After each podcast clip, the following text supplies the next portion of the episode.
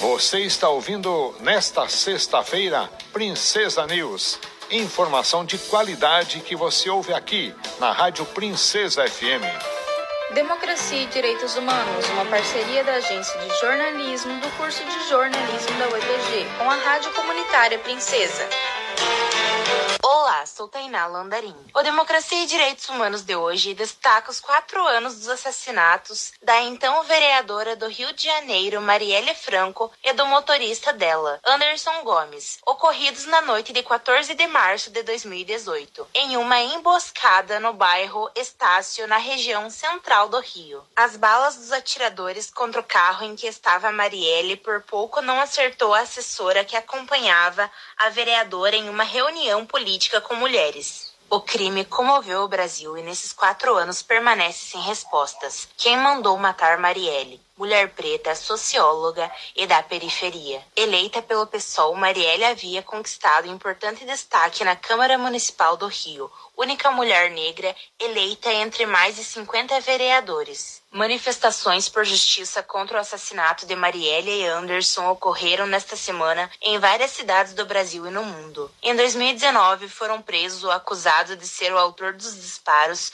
o sargento aposentado da Polícia Militar do Rio, Rony Lessa, e o motorista do carro do qual foram feitos os disparos, o ex-policial Elcio Queiroz. Em 2020, a justiça decidiu levar os dois acusados ao júri popular, mas ainda sem data marcada. Mas o autor principal do crime ainda permanece desconhecido. Ouvimos agora a co-vereadora do coletivo PSOL em Ponta Grossa, Ana Paula Mello, que falou ao Democracia e Direitos Humanos sobre a impunidade no assassinato de Marielle Franco. A impunidade acerca do assassinato de Marielle Franco é a representação de uma realidade brasileira, realidade daqueles que se levantam e lutam por uma sociedade verdadeiramente humana. Não à toa que o Brasil ocupa a quarta posição no ranking mundial de assassinatos de defensores dos direitos humanos. Quando nós lutamos por justiça, Marielle, é preciso dizer também que é uma luta em defesa da democracia brasileira. Precisamos dar um recado aos grupos políticos, criminosos, fascistas, que têm como objetivo a exterminação física daqueles e daquelas que não aceitam calados os mandos e desmandos que recaem sobre os corpos de pretos, pobres e favelados.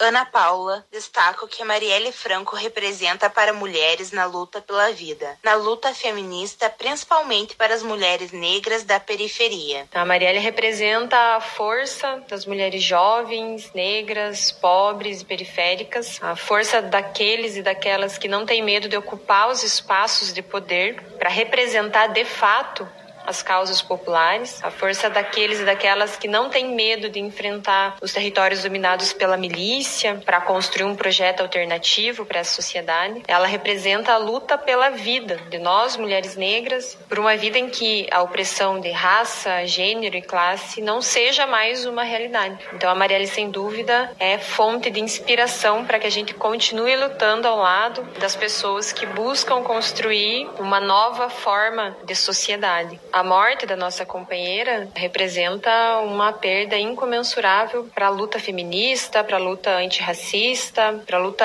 do campo popular, seja carioca ou mesmo brasileira. A co-vereadora do coletivo PSOL reforça a necessidade de se exigir respostas pelo assassinato de Marielle Franco. O assassinato de Marielle Franco arrancou de nós uma valiosa companheira. E ao mesmo tempo, quando nós dizemos Marielle virou semente, Marielle somos nós, nós estamos dizendo que o seu legado continua vivo em cada mulher jovem negra que luta pelo povo pobre e marginalizado. Então, a nossa tarefa deve ser a de dar continuidade a esse legado. E o primeiro passo é exigir justiça por Marielle. E é por isso que nós não vamos nos calar, nós vamos questionar até o fim, nós vamos estar nas ruas até o fim, até que a gente tenha a resposta para a grande questão, que é quem mandou matar Marielle Franco. Agradecemos a participação da co-vereadora do coletivo PSOL em Ponta Grossa Ana Paula Mello, que falou conosco sobre a impunidade no assassinato de Marielle Franco, que completou quatro anos sem respostas sobre o verdadeiro autor do crime, no dia 14 de março.